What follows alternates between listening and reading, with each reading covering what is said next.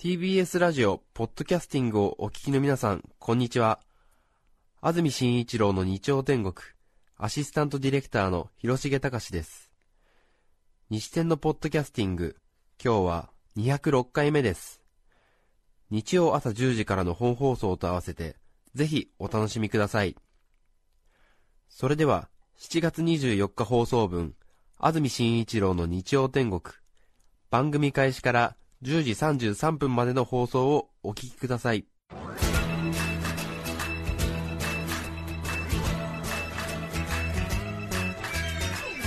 安住紳一郎の日曜天国。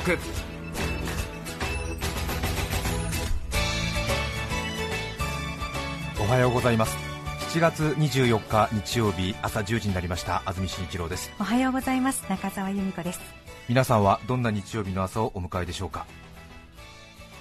さて先週台風が去ってからぐんと気温が下がりまして随分としのぎやすい日が続いていましたが、少しずつ夏の暑さが戻ってきました。えスタジオになります赤坂現在の気温が26度。でこの後東京では今日31度まで気温が上がるということです、はい。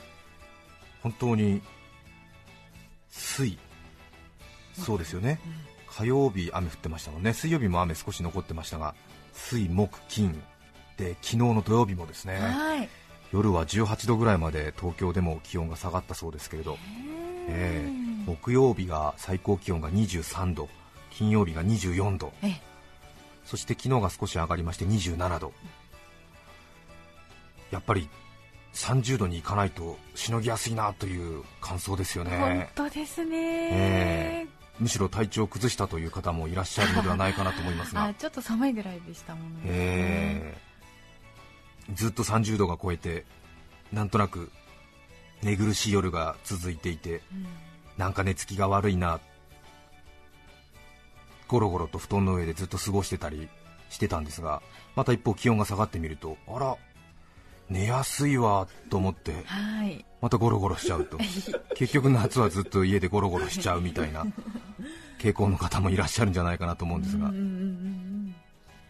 少しずつまた8月に向けて気温が上がっていくんでしょううんね。そうですね、ん。さて今日7月24日天気ですが晴れ時々曇り夜は山沿い埼玉の秩父群馬の草津など山沿いでは雨のところがあるようです予想最高気温は東京で31度横浜前橋32度熊谷で33度昨日より3度ほど高くこれでほぼ平年並みだそうです。明日月曜日は曇り日中は晴れ最高気温は今日と同じぐらいだそうです。台風6号は依然として大型のまま関東の東の海上にあるためその影響で千葉、茨城、伊豆諸島では波浪注意報が出されています。海のレジャーなどには十分ご注意いただきたいと思います。はい。そして学校は多分明けて月曜日、火曜日、水曜日くらいから夏休みですか？ねいよいよ、そうですね。はい。いいですね。今日今朝来るとき小学校の男の子がお父さんとなんかどっかに向かってたんでもしかしたらラジオ体操かなとは思ったんですがもうそんな感じですか？そうですよね。そうですよえね、ええ。えもうすっかり小学生は夏休みの顔になってましたが まだなのかな？ちょっとわからないですけどね、ええ。再三再四申し上げてますが社会人になると夏休みは4日か5日が限度ですからね。えねえ。えー1ヶ月近くも夏休みが取れるのは勉強している時だけですからね。十分に堪能するがいいでしょう うん、そうですね、そうですようね、ん。うん。宿題とかもあるでしょうけどもねそれなりに。そうですえね、え。うん。はい。本当に堪能するのがいいでしょう、そうですね、ええ。自由な時間がたっぷりです。そうですね、うん。まあ、普通に学校卒業して二十歳でうん。仕事始めたら、はい。まあ、普通は60まで40年間夏休みがね、まあ、取り上げられるということになりますから。うんそうですね。働く場合はね。そうですね。ええ。まあそう考えるとはい。短いものよということですね。そうですね、ええ。さて夏といえば大相撲名古屋場所ですね。ですね。はい。はい。もう今日24日千秋楽を迎えて終わってしまいますが皆さんは大相撲ご覧になりますでしょうか？私がこの名古屋場所最も注目をしているといえば誰かご存知でしょうか？ずっとラジオ聞いてくださっている方はお分かりかと思いますがここ最近から聞き始めたという方は私がこの名古屋場所大相撲名古屋場所、え最も注目をしている人がいるんですね。誰でしょうか？最多勝記録を塗り替えそして引退してしまいました。大関海王関かなはは違う違うと。昨日勝って白鵬の8連覇を止めたじゃあ春馬富士だ。あー違う違う。ああじゃあ大関取りに黄色信号が灯った琴奨菊だ。違う。えー前線してる豊真将だ。違う。入幕2場所目の改正違うというね。大相撲ファンもとい大相撲中継ファンのこの私が はい。名古屋場所で注目するといえばこの人しか考えられませんねそうです。西の花道から声援を送る一人の女性白鷺の姉子その人に他なりません。さようでございます。ここ2年ぐらいこの話をずっとしておりますが大相撲詳しい方は今更何をとお思いでしょうけれど大相撲は年に6回開かれるんですね。巡業を除きますと本場所は年に6回です。ちょうど奇数の月に開かれますので、はい。1月、3月、5月、7月、9月、11月ですね、そしてそのうちの半分の3回は東京両国の国技館で開かれて、残りの3回は、えー地方都市で、はい。3月が大阪、今7月は名古屋、そして11月締めは福岡と、ね。こういう6回の開催なんですが、年に一度、名古屋で開かれるのは、なので7月、年に一度だけなんですよね、そしてこの7月場所だけ、15日間だけ、西の花道に現れる白い着物を着た女性がいるんですね。はいこの人こそが全国の大相撲ファン、もとい大相撲中継ファンの心を掴んで離さない御人なのですね。はい随分と話をしたので、そろそろ皆さんの記憶が戻ってきてるかなと思うんですが、夏ということで、大変高価な白い着物をお召しになってらっしゃるんですね。はいそして目元が涼しくて白く細くの和風美人和服美人、ええそして髪を高く高く結い上げて少し重心高めのフォルム。そんなこともあり誰が呼んだか知らないけれど人呼んで白鷺の姉子たこの人のことなのよ。た。私はえー7年くらい前ですね。そうですね。就職してからですから。7年くらい前から NHK のテレビの中継でその人のことに気づくわけです。はい。そしてあまりにもインパクトが強かったので、はい。うっすら覚えてて次の年見たらまた来てた。うん。その繰り返しでずっと7年くらいああ毎年今年も来てるんだなと。いうことを自分で確認していたんですが、はい。もう最近になってきますと季節季節の挨拶のように夏になるとテレビで白鷺の姉子その女性をテレビの画面越しに見ることがなんとなく自分の心の喜びにつながってきて、ええそして私も1年大化なく過ごせたなというようなそのエールの交換を画面越しに行っている、はい。これはあの大げさじゃなくて本当なんですよね。ね身近な親戚よりも意外にたまにしか見かけない赤の他人との交流の方がええ何か心温まるということがあるのはええ悲しいかな。人間の常でございまして。ちょっとそんな縁もゆかりもない人との1年に一度の交流がすごく楽しみになって。はい。そんな話をずっとこの番組でしていたらええいろいろ皆さんからもお便りいただいてはい。いやその姉子のことは結構有名で文化放送の吉田照美さんも結構楽しみにしてるって言ってましたよとかですね、はい。いやいや、私は15年くらい前からその白鷺の姉子のことは気にかけておりますとか、全国、本当に津々浦々からやっぱり白鷺の姉子ファンからの声が続々と届いてきたわけですね。ところがですよ、えーこれがね昨年お話しした一番大きな問題、去年迎えたわけなんですが、はい。ちょっと大相撲は最近、不祥事続きで、皆さんもちょっとその不祥事年表がこんがらがってると思うので、冷静に紐解いていかないと何が何だかわからないというところあるんですがそう、ですね。ええ。あのついこの間ね、あの技量審査場所とか3月の大阪場所が中止になりましたが、そうでした。これは八百長問題で開催中止になったんですね。えーしかしそのもう一つ前半年くらい前にもう一ブロックあるんですね。不祥事ブロックが。ロシア人力士の大麻問題朝青龍の騒動そして野球賭博そして暴力団の異人籍問題などが続いて起こってちょうど1年前のこの7月名古屋場所がついに開催初の見送りかと言われたのがちょうど1年前なんですね、えーなのでつい最近起こった開催中止のその一つ前の段階で起こってるんですよね。そして結局開催は中止せず結局 NHK が生放送の中継を取りやめて生放送を放送する時間の直後午後6時からかな。ダイジェストで放送するという妥協案に落ち着いたんですよね。ね。ちょうどそれが1年前のええ名古屋場所でのええ。出来事で。そこで私はずっと毎年白鷺の姉子を生中継で見てうん。喜びをうん。かみしめていたのに。ダイジェストになるとやっぱりちょっとね取り組み中止になりますので周りにいる観客の方が映るタイミングが少なくなっちゃう。そうですね。それでどうしてくれるんだよ俺の夏場所というそうだったんですね。ことになったんですよね。そうでしたよ。ただ嬉しいことに昨年のダイジェストでもちらっとだけ 白鷺の姉子が見えたというお話をしました。ちょうど西方の力士が勝ち名乗りを受けるときに右肩の上ぐらいに見えましたという話をしました。水島上等兵の肩に乗るオウムのように。ええ。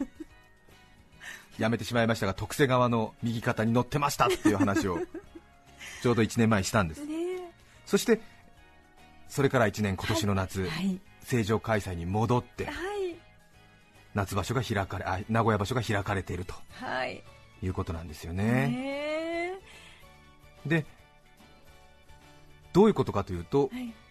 1年ダイジェストの1年がありましたからきちんと名古屋場所の中継を見るのは2年ぶりっていうことになるんですよね。そうなんですそうなんです、え相撲協会の体質とかその正常開催に戻した時期が早い遅いということについて話をするつもりは私はありません、あくまで白鷺の姉子をきちんと拝めるかどうかということに関しての正常開催なのかどうか。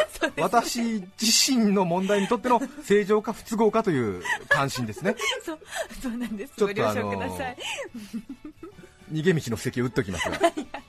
あくまでこれは私の関心事に対する正常開催かどうかということで。はいはい。で今回正常開催、はい。私の事情にとっては嬉しいということになります。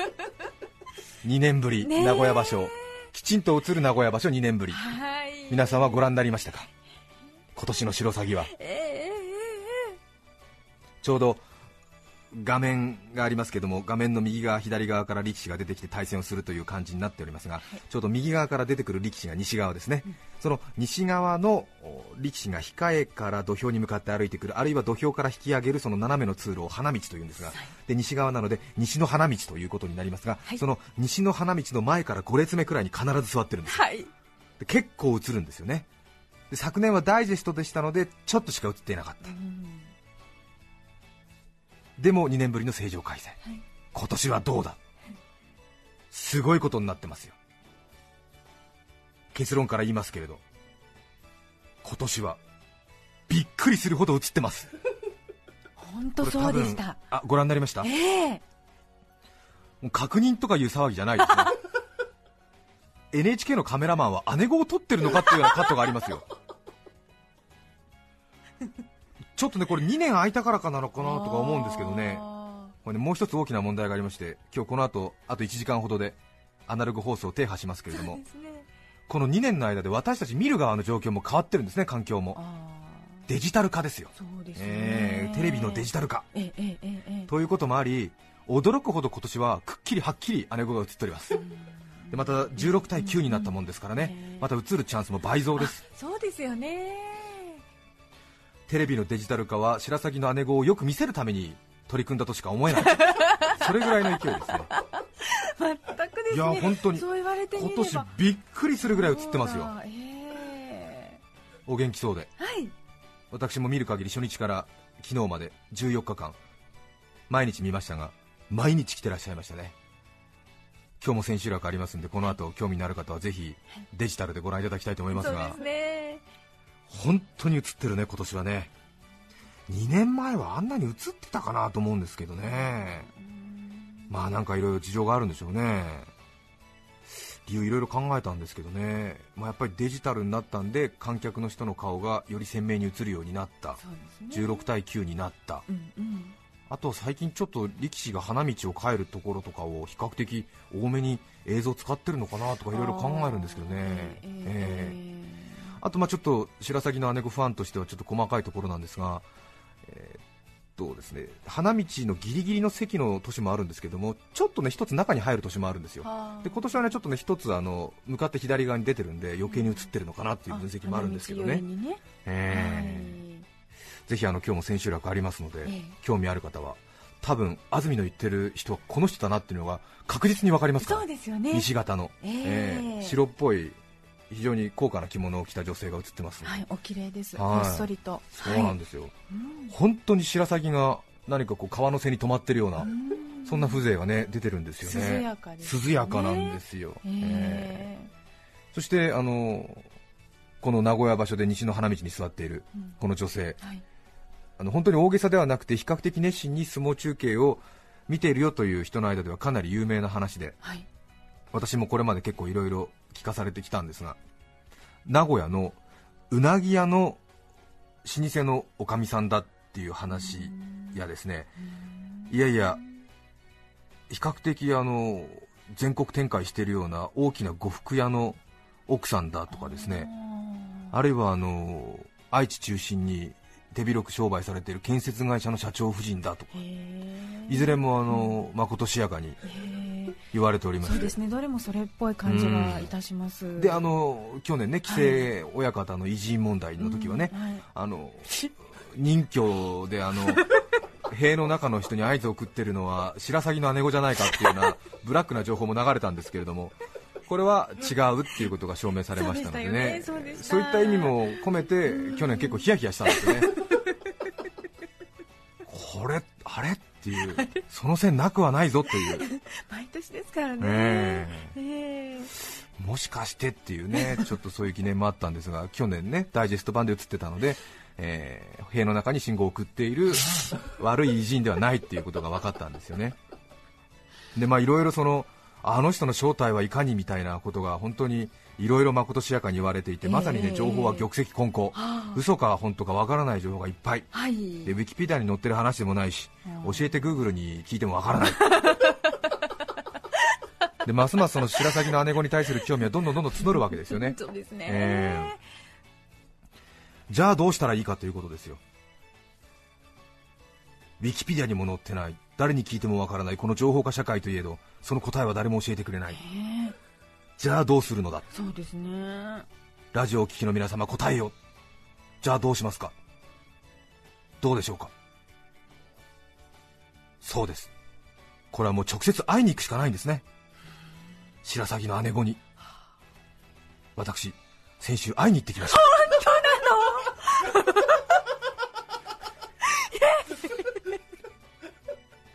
私、先週会いに行ってきました。白鷺の姉子についに。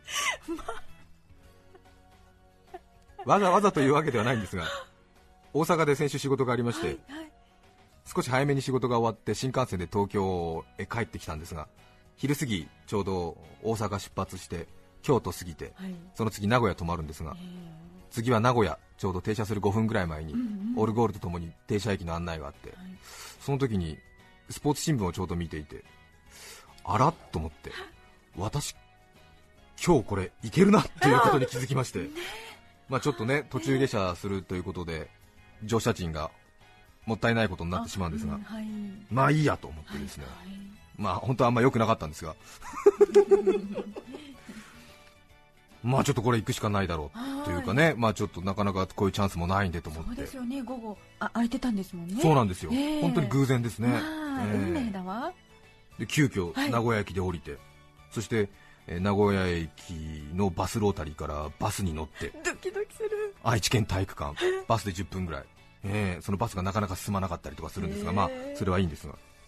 で私あの偉そうにいろいろ相撲のことずっと話してますけど会場に行って相撲を見るの初めてなんですよ。あええそうでしたか。そうなんですよ、ええずっとあの北国の育ちだったもんですから、なかなか小さい時も連れてってもらうチャンスがなくて、でも就職してからとか。就職してからもええ。行きたかったんですけど、なかなか時間が合わなくて、行けなくて、ということでええ。相撲を見るのが初めてで、当日券売ってるのかどうかもよく分からずに、ええ。おたおたと愛知県体育館に向かったんですが、結構あの相撲のチケット買うのは初心者は難しいんですよね。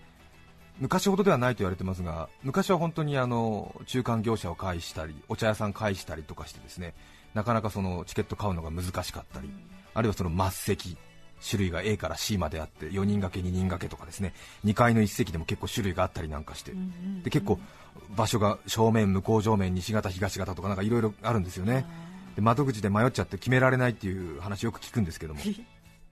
で私も初めてなんでもうドキドキしちゃったんですが、ええ。でも目的を持ってことに臨むと人はとても強くなりますね。ええ。あはあ私あの結構人見知りとかする方なんですがあのちょっと薄暗い当日券売り場の窓口であんまり大相撲って当日券って主流じゃないので、うん。ちょっとあのなんていうんですかねアウトローな存在なんですよね。ええ。そうかそうか。えで。ちょっと端っこの方にあって、うん。で当日券の窓口20人ぐらい並んでてでちょっとまごまごしてる人たちが結構いらっしゃって、はい。いやどうしたらいいんだいや結構高いななんて話なんかしながら、へで私順番来て目的持ってますから強いですね。そうですね。ええ。ええ使命がありそます。して7年間テレビで見てる知識っていうのはすごいですね。私恐ろしいほど堂々と西の花道前から3列目って言って。へ恐ろしくリクエストがすんなり言えちゃって、ええ。ええ。ええそんなところ売ってるんだ。当然そのあのあんまり前の方は偉人席でそのあの講演会の皆さんが持ってる席なので、ええええ。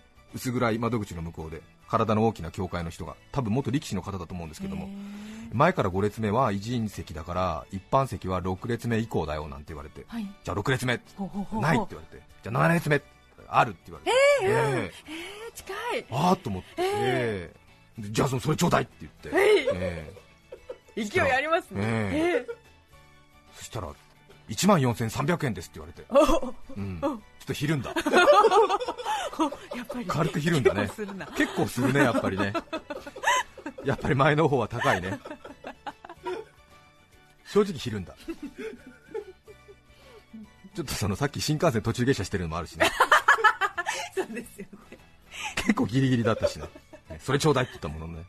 さあそしていよいよ体育館ですね、はい。愛知県体育館あんまり大きな体育館じゃないんですけども、えーで相撲行かれた方はご存知だと思いますが引退した力士の方が親方になったり準年寄りになったりして運営の裏方の手伝いなんかをしていまして。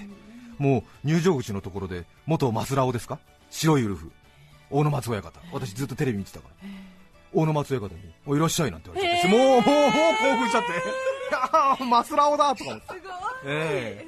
ああ大鉄だなんて言って、ええ白髪になってももみあげ長いなんて思ってもう一人でおのぼりさん状態になっちゃって、もうずっと見てたからね相撲ね、ええ。で係の人に案内されていよいよその席に行くわけですよね、1万4300円の席ですよ、ええ。そしたらなんと、はい。白鷺の姉子の左後ろドンピシャですよ。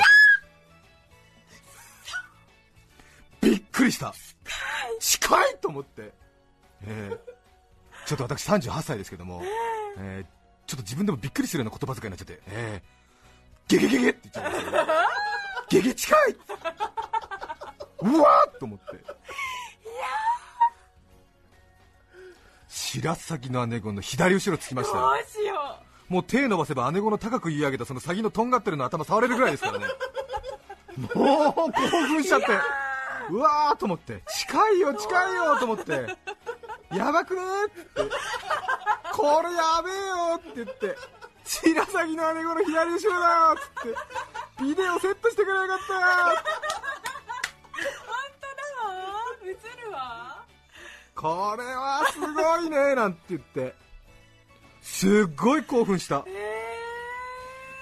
でまあ当然相撲好きなんで相撲も近くで見られて興奮しますけどね。やっぱりもう取組と姉子交互交互に見てですよ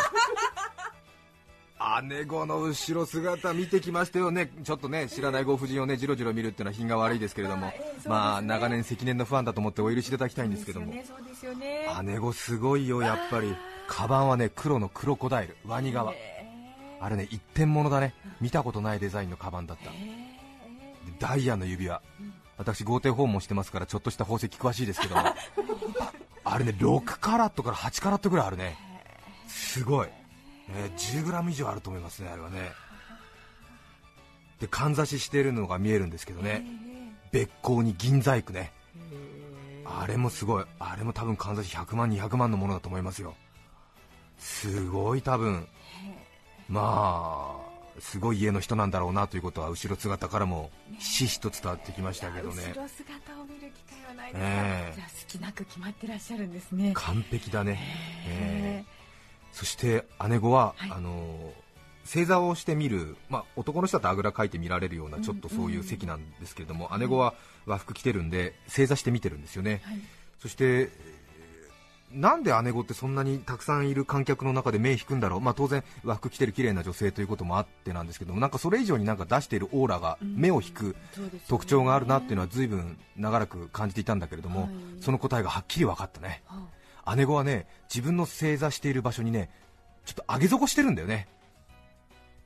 なんかすのこみたいな袴っていうのかな。なんか正座用のテンピュールみたいのを引いてるんだ。姉子が自分で持ち込んで。はい。なので他の人よりも正座すると座高がちょっと高く、まあ、多分相撲見やすいように多分姉子はそうしてるんだろうけれど、うん。でもひな人形みたいに台座が1枚姉子は他の人に比べて挟まってるから、はい。ちょっとやっぱりあの詐欺っぽく見えるわけだな。足がちょっと長く見えて胴体が上の方にスッと浮いてるように見えるっていうこと。でああそっかと思って。へ違うところで手叩いたわいとか思って。うん本当に微動だにされないというか、いつも姿勢が美しいですよね。そうでしょ？乱れない。あ中田さんも結構見てる。ええ。え もう今やファンです。ええ。ところがね残念なお知らせもあってはい。取り組み中は微動だにしないんだけど、ええ。取り組みと取り組みの間はね結構動いてる。あ、そうですか。結構ねちょいちょい横の人と話したりねなんかついばんでたりするね。まあそれはマイナス情報っていうかまあ、いやいや、いい、と思います。それでもやっぱりお綺麗だものね。そうですよね。え。でまあね念願の憧れの姉子に会ったわけだわけだからえはい。ちょっと話しかけてみたいっていうねね。欲求もあるんだけれど、ええ。姉子もねプライベートなお時間であるしはい。こっちの興味だけで話しかけるっていうのは失礼な話なので、はい。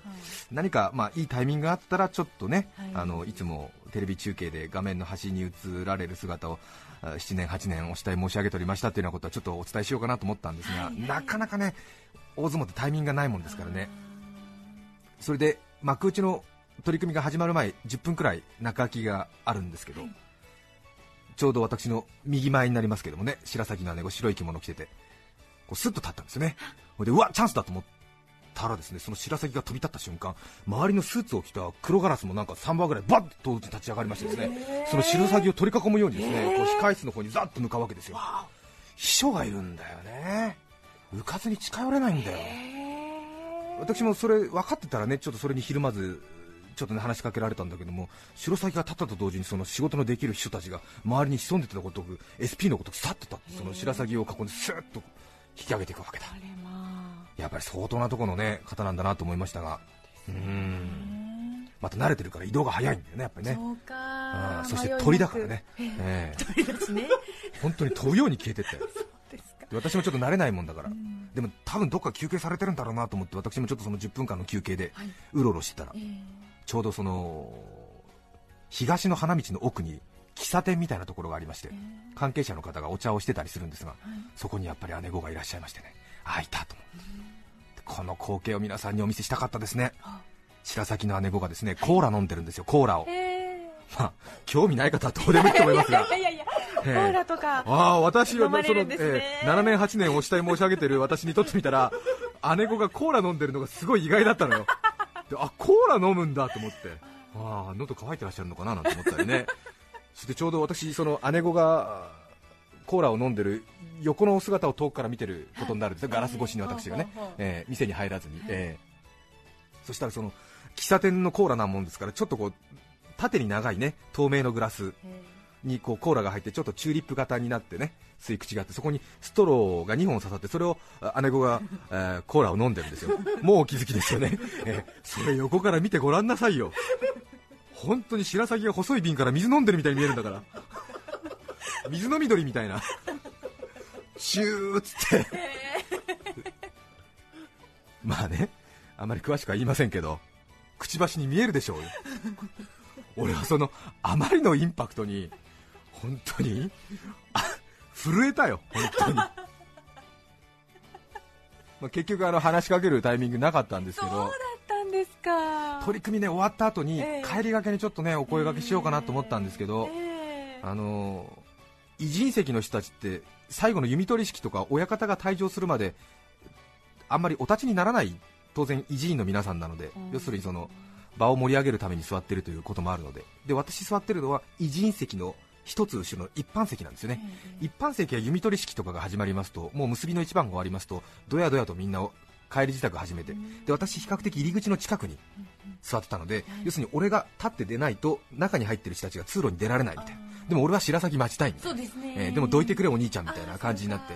で気持ち弱いもんですから、はい慌てて靴履いてで通路に立ってちょっともっと戻ろうかなと思ったらまたドロドロドロドロドロドロって出てきてで通路狭いでぐわーって逆逆流できず、ね、逆流できず、ええ。白崎の姉ことはもう会えずじまいと。あら、えーちょっとね作戦が甘かったかなと思うんですが、まあまたね、そうですね。いつか私も3年、4年ぐらいええ。名古屋場所通って、ええ。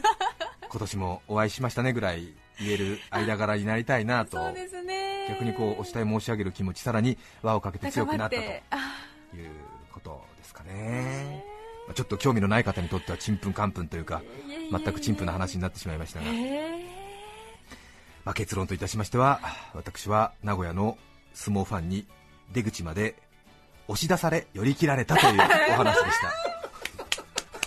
小話か。ぜひあの今日この後まだ、まあ、私他局の人間ですけれども相撲中継これからも名古屋場所また1年見られなくなりますので最後見納めということですから、白鷺の姉子に、えーエールの交換を送ってみるのもいいのではないでしょうか。さて長くなりました。今日のメッセージテーマはこちらです。私のアナログなところ。もみじまんじゅうさん男性の方からいただきましてありがとうございます。ありがとうございます。初投稿です。ナイスアス。なさする私のアナログなところは歯磨きです。電動歯ブラシを買って早5年いまだに手動歯ブラシ同様手首を小刻みに動かして歯を磨いております。知人友人家族取扱説明書からもブラシは固定して歯の上をゆっくり動かせばいいのに。それじゃあ逆に綺麗に磨けてないよと言われますが小さい頃からシャカシャカと手首を使って磨いてきた者にとってはやっぱりねえという感じです、ねえ同様の経験をされた方大勢いらっしゃると思いますが皆さんはどのように対応されましたか？うん確かにね動かさない方がいいんですよね電動歯ブラシって。あの振動を伝えるには。でもやっぱりこう手首動かしてねシャカシャカやりたいですよね、そうりょなんかダブルでいい感じしますよね。ビビビビと動きつつシャカシャカもしたらなんか。そうですよね、はい。でもやっぱり動かさない方がいいんじゃないですかね。なんかこうやっぱりこう動かさないと磨いてる感じがしないのかもしれない。うんうん気持ちはわかります、待てないんだよね。そうですね、はい。皆さんからメッセージお待ちしています、E メールのアドレスはすべて小文字の日天アットマーク tbs.co.jp nichiten アットマーク tbs.co.jp です。抽選で5名の方に何かと便利でシュールな表紙があなたの日常を演出する日天ノートを。3名の方にはカルピスセットをプレゼント。さらにメッセージを紹介したすべての方にオリジナルポストカードちゃんぽんシャンソン賞をお送りしています。今日のテーマは私のアナログなところ。皆さんからのメッセージお待ちしています。それでは今日の1曲目です。千葉県ブルキナに住む人20代女性の方からいただきました。ありがとうございます。大黒摩季さんであなただけ見つめてる。10時33分までをお聞きいただきました。それでは今日は続いて11時台のゲストコーナーもお聞きください。それでは今日のゲストですシンガーソングライター牧原紀之さんです。おはようございます。おはようございます。よろしくお願いしよろしくお願いします。ます。牧原さんは、はい。今 TBS ラジオでは土曜日夜はい。9時30分からはい、はい牧原です、そうです。えー。夜9時からごめんなさい。夜9時から30分です、ね、30分です。失礼しました、はい。えーその前はこの間まで課金。そうです。か、金の水曜日ええ。のレジェンド担当だはいったんですけども、はい。小笠原渉アナウンサー。そうです。えー。はい。面白い先輩なんですよ。そう、あのーえわ、ええ小笠原ワッティって僕ですねワたちはねッティえもう本当に最初はですね、えはい。本当にこの人とうまくやっていけるんだろうかって、あの心配だったんですけども、えだんだんなんかこう人間味に触れ、え最後はなんか大好きになりまして、はい。そうなんですよ。小笠原渉さん岩手県出身で、ね。ええ。そうなんですよ。面白い方なんですよ。私の一つ上なんですけども、ね。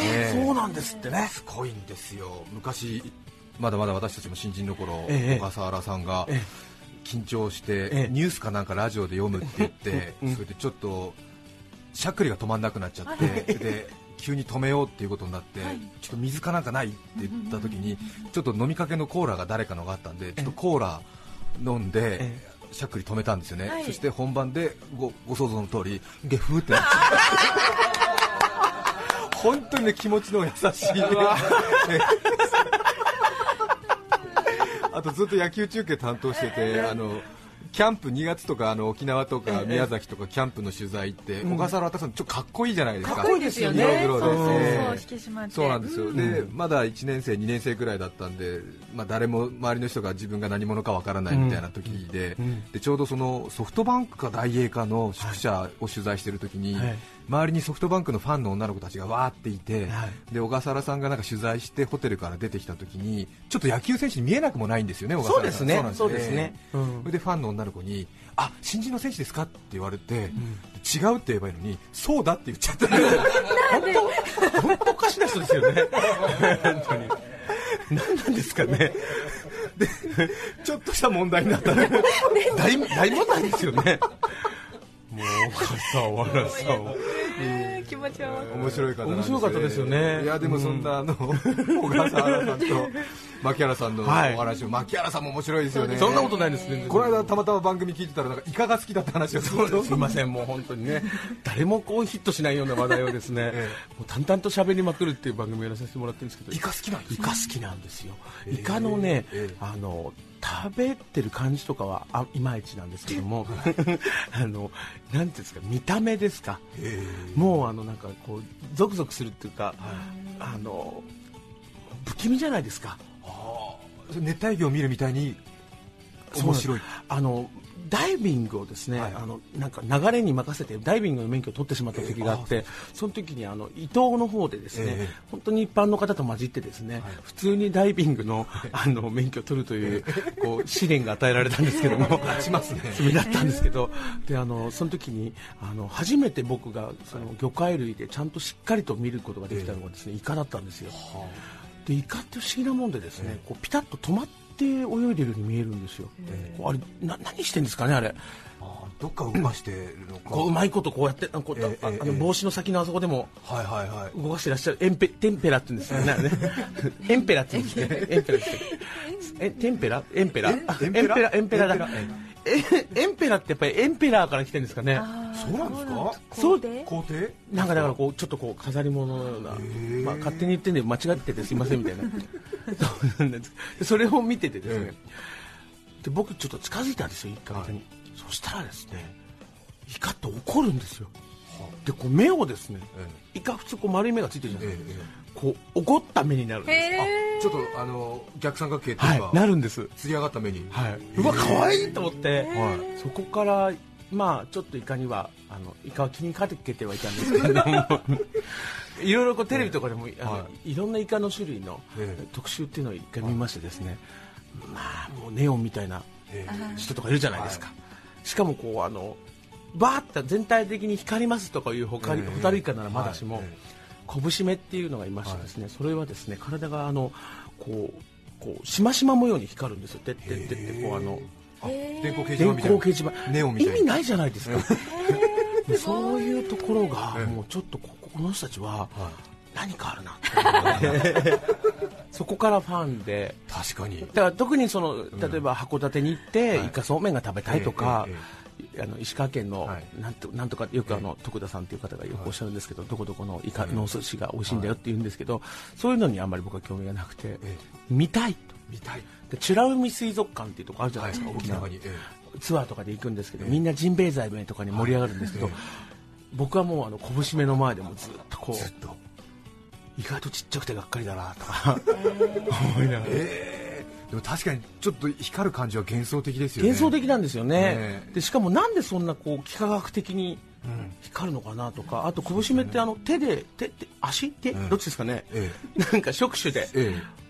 こうお互いを触れ合ってこうコミュニケーション取り合ったりとかしてちょっとあのミッション遭遇的なねところがあって確かになんとなくお寿司屋さんで安いネタよく食べられるネタみたいな認識があるんで、そちょっとねなんか軽く見ちゃったり。う下げすんでますよね。下げすんではいない。下げすんではいない。イカかぐらいの。まあまあそう。感じじゃないですか。ね。大トロと中トロとか言うとイカとかってええ。結構もうなんか最後なんか余っちゃったかげるよみたいな感じじゃないですか。ええ。確かにちょっと生態は神秘的っていうか。不気味なんですよですよね。そこがなんか可愛いで一番好き、まあ、ごめんなさいねこれすぐ終わりますから、でフンボルトイカっていうイカがいまして大体体長がですね100大きいので180センチぐらい、でもでも世界ではもっと大きいイカがあの発見されてるんですけど僕はそのあんまり巨大の、ええ。なんかマッコウクジラとマッコ、それこそマッコウから戦う、ようなイカがいて、まあ言ったらイカはあのクジラはクジラでそれをちょっとおつまみ代わりに食べてるような感じで、ははあ。のおお互い結構死闘が白芸の世界ですよね。であれは本当にあるんですが、僕は人間の背丈ぐらいのイカにええ。ちょっと興味があるというか、本当にクジラと戦うようなイカがいるんですね。います。だからクジラがえのここら辺によく傷がついてたりとかして。あ口の周り吸盤のはいはい。こう巨大な吸盤がついた跡とかがあったりして、あとあのよく対応にですね、こう食い刺しみたいなはあはイカの巨大な足が浮いてたりする時があるそうなんですああじゃあそれはきっと他の大きな魚がが食べて食べて食べ残し。ペンみたいな。はら怖くないですか？すごいですね。僕たちが考えてる以上の大きさですよね。あ。とマッコウクジラとマッコウから対決。今牧原さんお気に入りのようですが。ありがとうございます。そんなに面白くないですけども。今自分も今気づいたんですけど。あそうですか、あ後から気づいておかしくなっちゃあった。そうなんだと思って。すいません。イカも好きですけど牧原さんは犬を、はいそうですね。よくね歌にもなってますが、はい犬今何匹飼ってらっしゃるんですか、今は、えっと8匹になりましたね。おーあーもう大変ですよこれがもう。8匹ってすごいですよね。今日ですね、ええ。大変なことがあったんですよ朝に。朝。あの朝シャワーを浴びておりましたらですね、あのシャワーがですね、もげたんですよ。は。結構その古い家でもないんですけども。シャワーが根こそぎもげまして。まあ皆さんねご存知の通りシャワーは別に水着なんか着ませんからもう全裸でございますよね。それでどうしようと思って。であの実はもう一軒同じフロアで借りて。どどっからもげたんですか？いやもう本当にあのいやいやいやあのあのホースとプラスチックそうなぎで。そうそこでまさにそれです。あそうですか。あさすがよくご存知なんですね普通の人わかりますよ。もげるとしたらそこしかないそうなんです。で燃えちゃってですね、はい。でどうしようと思って、はい。で別の部屋があるので、ええ。じゃあそこに入れてシャワー浴びようと思って。出たらですね、ジュニアという犬がいまして、あのーこう僕が最近気に入ってる犬なんですけど、はい。そいつがあの僕がシャワー浴びてたらですね、置いてかれたと思ったらしくてですね、おしっこしやがってですね。あら。もうそこでもうってなってもうその全裸ですよ、でもうって言って怒ったらあ怒られてるって分かって逃げ惑うわけですよ、はいはい。この野郎でで別の部屋に一緒に突っ込んじゃおうと思って、はまず裸のままでこう犬をですね、こう追っかけまして。回してテーブルの下など行きましてテーブルの下など行きまして それはそれは絵柄はすごいですよね。で こう犬をこう抱えまして、でベランダ同士つながってるので、ベランダにですね、普通タオル巻きゃいいじゃないですか、で全裸で今日朝から。犬を抱えた男がですね全裸でこう別部屋行きましてですね、そしたらまあうちうちの会社の者がもう一人あの別部屋で住んでます、そこでちょっとシャワー借りようと思って、開けたら入ってたってもう朝からてんやわやだったんですけど、犬で隠しゃよかったみたいな。ジュニアでっていう。なるほど。ジュニアでそこまでお考えで。そうなんです。すいませんもう。でもそれぐらい犬がいます。えー。すごいどんどんどんどん増えていったんですか？いやいやあのーなんかそのうちの社長がですね、はい。まあ、犬をこうかわいそうだと言っちゃ拾い。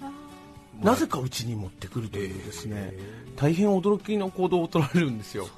で僕も見るとですね、もうなんか分かったよ。じゃあしょうがないよとかそういうことを繰り返して、まあ、実家にもうちの社長が拾ってきた犬がいるというですね、どうなってんですかねうちの家ね。すごいですよね。はい。8匹8頭。はい。じゃあみんなバラバラのワンちゃんたち。いやそれがですね同じ種類でですね。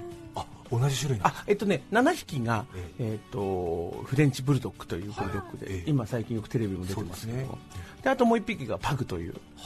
鼻がべっちゃこのばっかりなんですけど、フレンチブルドッグ7頭家いたら迫力ありますね。結構迫力がありますね、であの電話とかかかってきてですね喋、ってて、あの普通に寝てるじゃないですか犬が、そうするとおっさんが横でに、ね、あのいびきかいてるみたいな。聞こえるんですよ。誰か寝てんの横で。おっさんが寝てるのとかっていやおっさんいないよとか。いびきっぽい。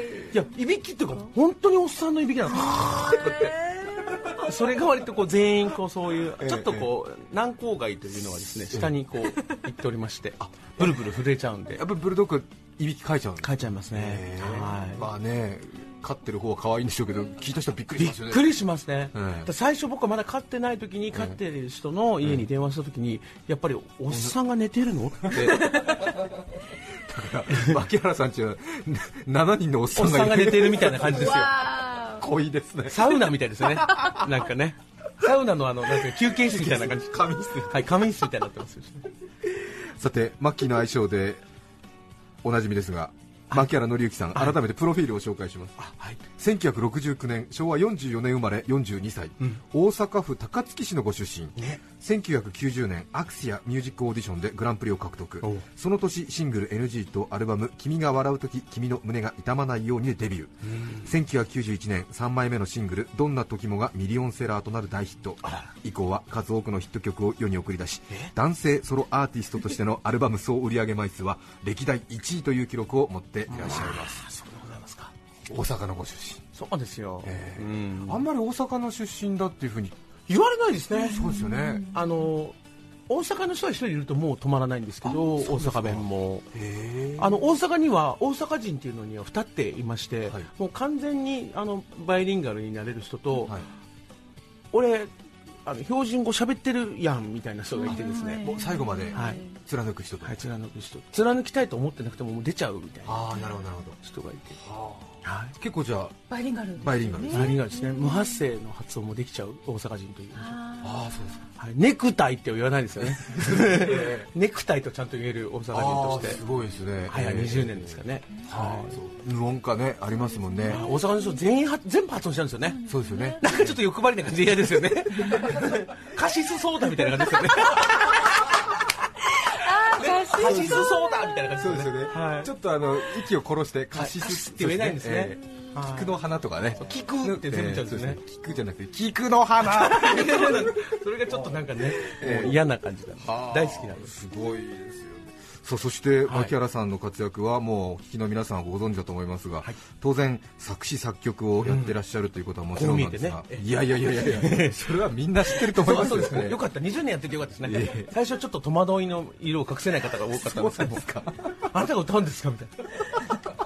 よく警警備員さんにもよくあの、ちょもうちょっとこれ以上入らないでくださいあそうですか。ああなたが歌うんですかって言われたんですか？言われましたね。あそうですか。やっぱりあのそういう意味ではニューウェーブだったんですね日本シンガーソングライター界のニューウェーブだったんですけど、はい、確かにでも牧原さんが憧れている世代のシンガーソングライターっていうと誰ですか誰にねなるんですかね？あでも僕が大好き、ええ。まあ、あの三輪明宏さん大好きなんですけども、あはい。それ日本の、まあ、シンガーソングライターの祖として。で,、ねえ。えもあの、まあ、あとはな日本男性で牧原さんより年上で、そうですね。まあたくさんいらっしゃいますけどすけど、えただやっぱりこうキャロル・キングだったりとか、はい。そういうこうよ洋楽の方がそういうイメージが強い人が多いですよね、うんそうですよね。割と分業されてる方の方が多いので、やっぱりこう先輩になるとどうしてもあの作曲家とかそうですね。歌手とか、はい、あとはアレンジャーとか。アレンジャーとかですよね、はい、でそれを僕があの全然知らなくて全部一人でできなくちゃいけないんだと勝手にこう思ってやっちゃって、え結局なっちゃったんですね。すね。はいあの多分ご本人はご謙遜されると思いますがあの音楽詳しい方は分かると思うんですが作詞作曲をしてるっていうことはすごいっていうことは多分お分かりだと思うんですが、さらに編曲を自分でやるっていうのはこれすごいことなんですよねいやいや、ええ。そんないんですよね。ピッチャーできてキャッチャーできてみたいな、ええ。一人野球できちゃうみたいなそうです よね。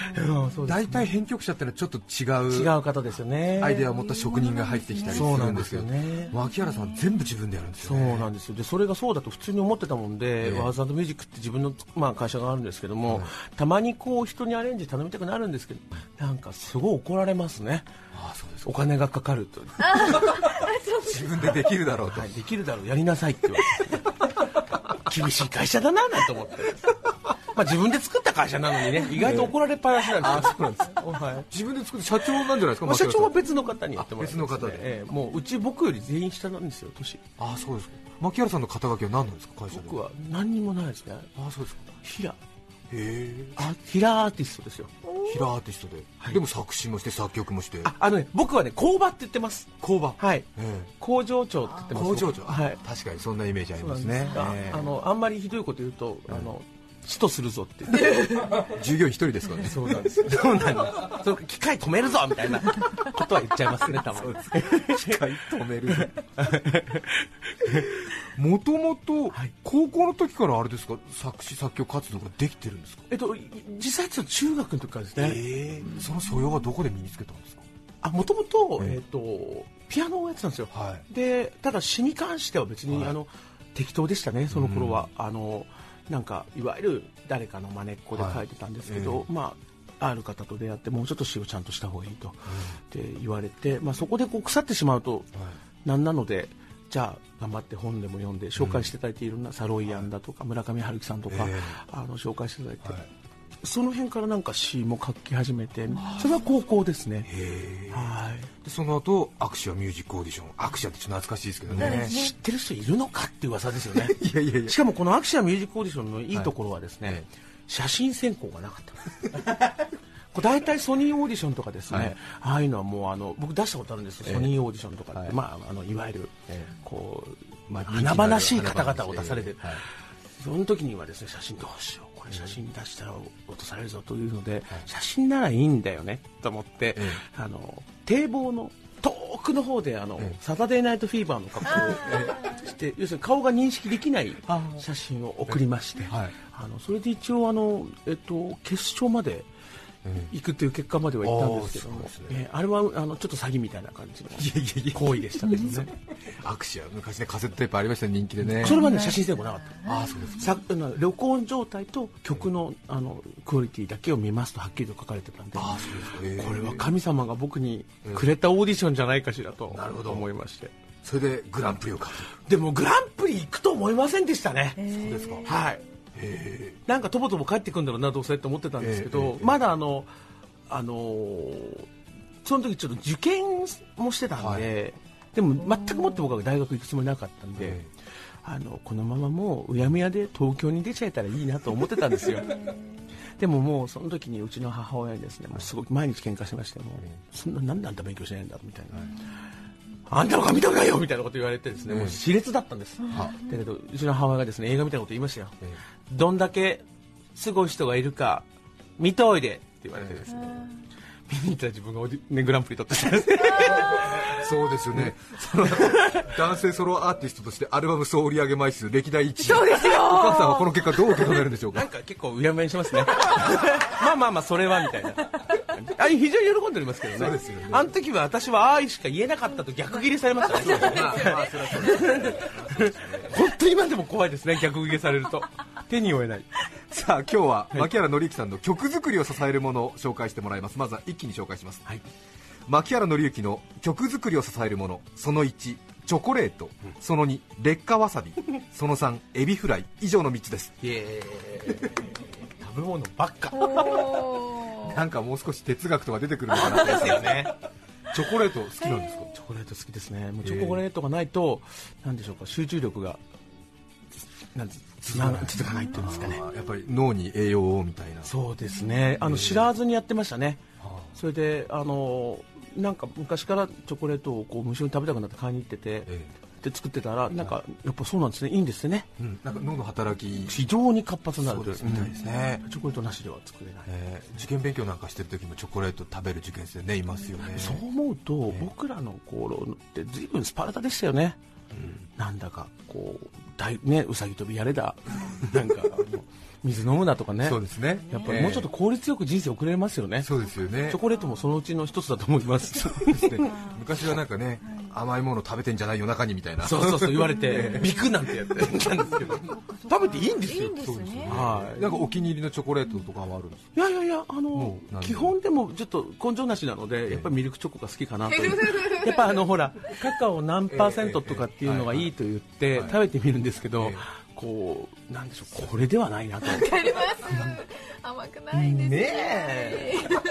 だからその結果ちょっと太ってしまうんですがあのポリフェノールを十分取れる分ぐらいのチョコレート、やっぱりチョコ1枚は食べちゃいますね平気で。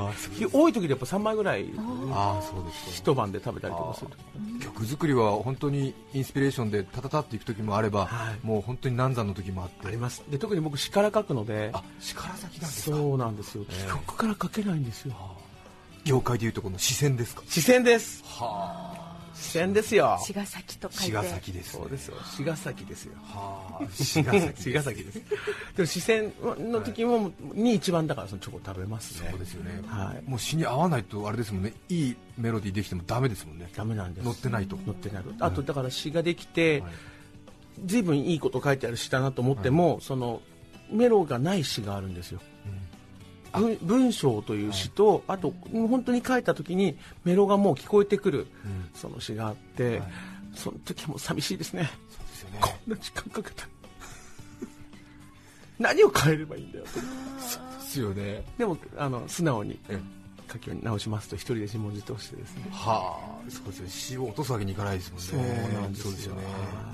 逆にメロディーが乗らない詩集みたいなものもああそうい一時出そうかなと思ったんですけど、まあいいやつってバンバン消してってますね。そうですはそして曲作りを支えるもの牧原紀之さん。2つ目は劣化わさび。これは別に曲作り支えてないんですけどね。あのまあちょっとした刺激っていうんですかね、はい。あの好きなんです。この僕こんなあのこんないいんですかねこあのこれがこれもか。そうなんですよ。ちょっと失礼します。はい、でこの最初はこのわさび鉄火から始まったんですけどはい。ももともとわさびすごい好きなんですけども、ええあのすごくこうセンセーショナルだったんですね。あこれはおかき。上垣ベーカー神戸のお菓子屋さん。あ神戸なんだ普通にスーパーで売って売ってないらしい。売ってますか？売ってなんかあんまり。見たことないです。あーそうですね。はい、ええなんか通販とかで買えるみたいなんですこれがお気に入り。中田さん一つ。あいただきます、ぜひ食べてください。美味しいですよ。ちょっとライターの半分くらいの小さなそうですおかきがあいいいい表現ですね。ええ。そうなんです。セロファンに一つずつくるまれてて、はい。高級おかきのはい。そうですね。雰囲気ですが。すごく美味しい一気に行って大丈夫なのかな？大丈夫ではないと思います おおすごいですよねこれね。野蛮なおかきですよね。刺激的。刺激的。はい。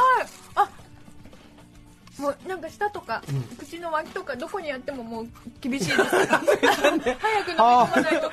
味も減ってもらもない感じがいいですよねこれ。ねでもそれがだんだん慣れてくると美味しい。あでもひどいですよね。あこれは目が覚めますよね。目が覚めるというか鼻が通るというあか暴力的な。暴力的ですよね。えこう上垣やったなみたいな。すごいですよね。なんかわさびオイルみたいに塗ってるんですよねきっと。ああそうかもしれない。だってこんなに辛いわさび見たないんですよね。ないですよね。ないこういうのないですよね。現像しないんですよ。だから本当に濃縮わさびみたい濃縮わさなびみたいな。のを塗っ美味しい。てるみたいな美味しいですね。どんどん食べたくなるそうなんですよ。はい。じゃあ続けてどうぞ。ちょっと勇気がいるけど。そうはい。そのええ。なんかあ食べるたびにウブな感覚って言うんですか？こんなだけ？そうそう。ちょっとやらしくないですか表現が。でもそれがなんかこれにあるんですよね。そうですよね。なんでこんなドキドキするんだろう？ええ。何回も食べてんの？みたいな。決して慣れを許さない。許さないからですね。慣れ合いを許さない許さないよ。お菓子ですね。そう。その間柄になれるお菓子ですね。あー厳しい。厳しいですねね。厳しいですよね。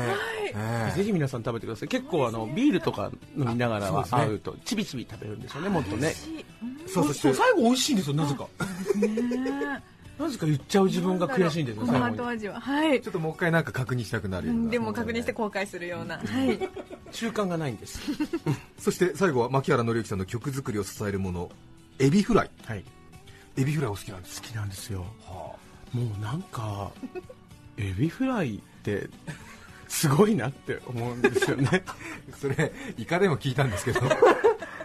でも唯一イカとエビフライの違いは、はい。イカは見て可愛い、はい。でエビはええ。食べていい。あでエビはですねもう皆さんエビってじっくりご覧になったことありますかエビあ あんまりないかもしれないですね、エビのえ口の先ってザクザク尖っててなんだこりゃみたいな感じじゃないですか。怖くないですかエビ？えはこうなんかこういう。あはい。なんかこう、うん。そうですね。波動砲2つみたいな。そうそうそう、ええ。こうちょっとそうですね。そういう感じですよね、えでなんかもう手もたくさんついているし、うわっと思うんですけどもうそれがですねたまにあのいただき物とかで、ええ。あの面白いですね。エビフライ作ろうって言ってあのほらおがくつに入ったあ立派な。入ってかくるんですけどももう大騒ぎになりますよね家でね、怖いんですね。生きてるエビってちょっと。であのもうピョーンって飛んでっちゃうんですね、え家の中とか。ピョーンって飛んでこうピョーンって普通飛んでピョンピョンピョンピョンって行くんならまだしも、ピョーンって飛んでしばらくバタって倒れたままじーっとしてるところが可愛いですよね。へあーってこう思ってるんでしょうね本人は。えそれ伊勢エビクラスが来るんですか？いやいやいや。いやこう車エビみたいな。車エビの大きなそういうのとかですね、もうなんかあのごめんなさいって言いながらですね、まあまあでもブラックタイガーが一番いいんですけどね冷凍した。あれをですねひたすら朝からですね自分でこうむきに、え背わた自分で取るんです。かはい、それであのとにかく、えっと、1年に1回ですね、1年に1回しかないと本当痛風になっちゃうんで。エビフライお好きなのに1年に1度しか食べないんですか？いやあの軽くお弁当とかについてるのは食べるんですけど、年に一度のエビフライ祭りみたいなのがあるわけですよ。もうとことんまで。はい。存、それがですねもうお皿にえエビフライしか盛ってないっていう。はしかもこうまあちょうどいい頃合いのエビフライを3 0匹ぐらいですね。はもうひたすら揚げるんですよ。えひたすら揚げてですね。でそれをひたすら食べるんです。はもうすごい幸せ。へでも健康のためにそのお祭りは年年に1回。ぐらいにしておこうかな。ー痛風予防はい。でもちょっとエビフライを思う存分食べてみたいって気持ちわかりますね。ありますね。なんか女性なら例えばいちご1パック食べてみたいとか子供の頃食べてみたいとか、はい。あれの感じで僕はエビフライ好きです。はあ。で自分で揚げるんですよね。ありますね。別にまっすぐとかじゃなくていいんです、え。なんかもうとにかくエビフライが食べたい。はあブラックタイガーが一番好きブラックタイガーいいですね。ブラックタイガーって名前がいいですよね。かっこいいですよね。レスラー系 ですよね。ね。強そう。はい。さてそれではここで一曲お聴きいただきたいと思いますが、牧原紀之さんのニューアルバムから一曲おかけしたいのですが、はい安住さんに選んでいただいたんですよね。あそうなんですよ。ちょっと昨日。ありがとうございます。聞いていただいてお時間取らせてすみません。なんかもう。とんでもないです。とんでもございません「リメンバーマイネーム。これはあのとても人気のあるありがとうございます。曲で、ね。まあ多分一押しかなと思うんですけれども、えー私は軒下のモンスターかですね。あ嬉しいですね。えーこれはちょっとですね、まあいい意味でまあちょっと非常にうん。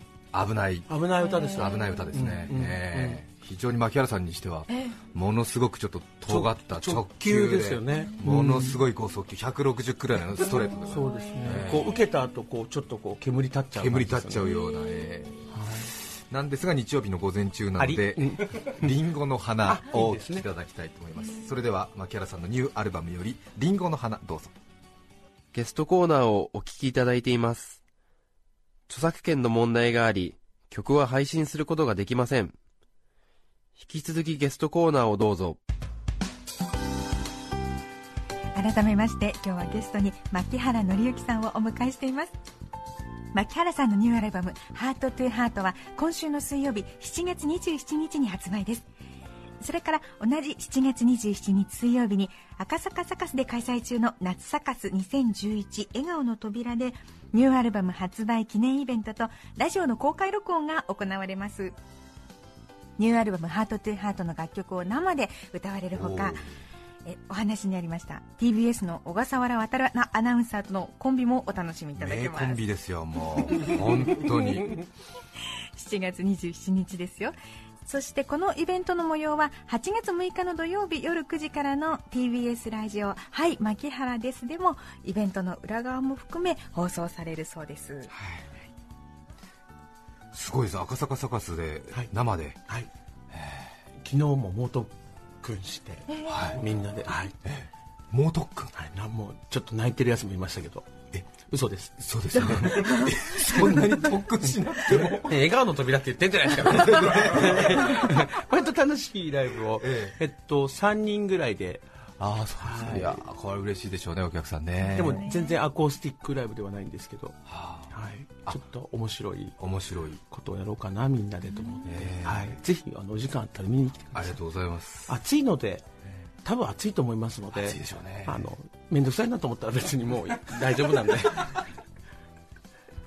そして TBS ラジオでは土曜日夜9時から「はい牧原です。そうです」いいですね。そっちはもう聞いていただきたいですね。イカの話など盛りだくさんで。はい、でも最近はもう,、もうちょっとあのなんだろうこう30分使っていただいて、はい。あのああ損したって思われないような番組にしようと思ってですね えあのちょっと身のある番組にしようと思ってるんですけども、はい。ダメなんですよ、身のない感じが好きで。いやいや牧原さんのサービス精神はね本当にもう頭が下がりますよね。全然です全然ですあのもしあのお時間が許せば聞いてください、今日はゲストにシンガーソングライター牧原紀之さんをお迎えしましたありがとうございました。ありがとうございました。また呼んでください。7月24日放送分、安住紳一郎の日曜天国。今週はオープニングとゲストコーナーをお送りしました。それでは今日はこの辺で失礼します。安住紳一郎の「ポッドキャスト天国」今日7月24日は親子の日です。子を宝というならばうちは宝の持ち腐れ。すねをかじられ疲れたらかじりつこうかそのラジオ。TBS ラジオ954